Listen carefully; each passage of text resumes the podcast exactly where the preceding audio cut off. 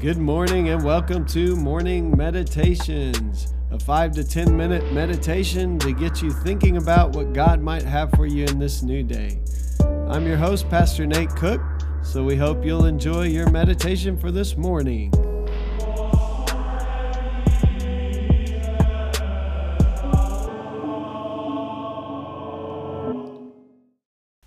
Hey, this is Pastor Nate, and this is your morning meditation for Thursday, April the 4th.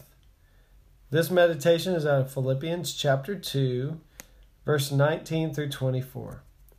I hope in the Lord Jesus to send Timothy to you soon, that I also may be cheered when I receive news about you. I have no one else like him who will show genuine concern for your welfare. For everyone looks out for their own interests, not those of Jesus Christ. But you know that Timothy has proved himself, because as a son with his father he has served with me in the work of the gospel. I hope, therefore, to send him soon, as soon as I see how things go with me, and I am confident in the Lord that I myself will come soon.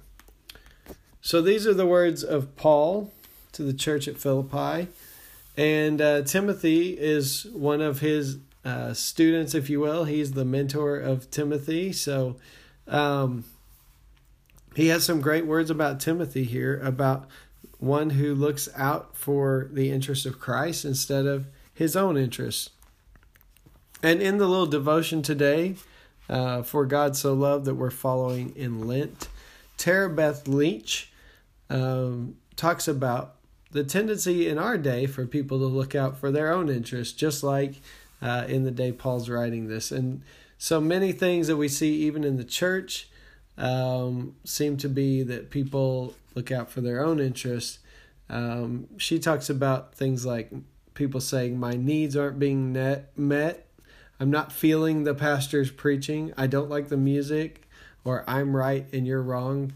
But Christ calls us to live in a way where we say, like, you first, I'll serve you. How can I meet your needs?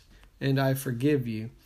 Um, so, one of the things she talks about in this little devotional is about us examining ourselves in Lent and looking at some areas of our life and asking ourselves, uh, are we seeking the interests of Christ or are we seeking our own interest? And she gives these categories. Maybe you should examine the words you say and the way you speak them, your vocational choices, like what you do for a living, your financial practices, uh, what you do for fun, and your actions towards others.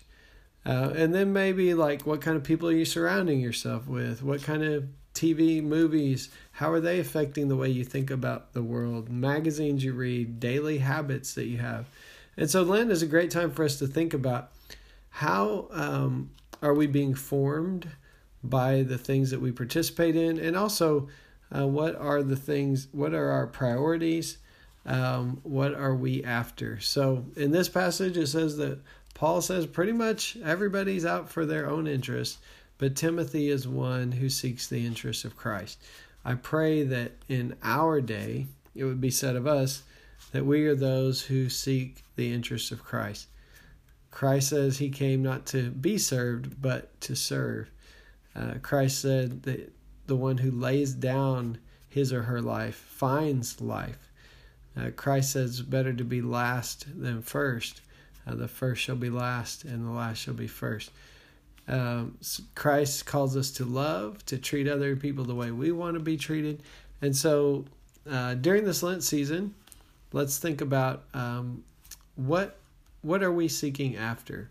And sometimes we just have to be brutally honest with ourselves. And if we find that maybe we are seeking after our own interests, then we can confess to God, we can turn towards God and ask God to help us to have our heart broken for the things that break God's heart, to have our passion stirred for the things that God cares about.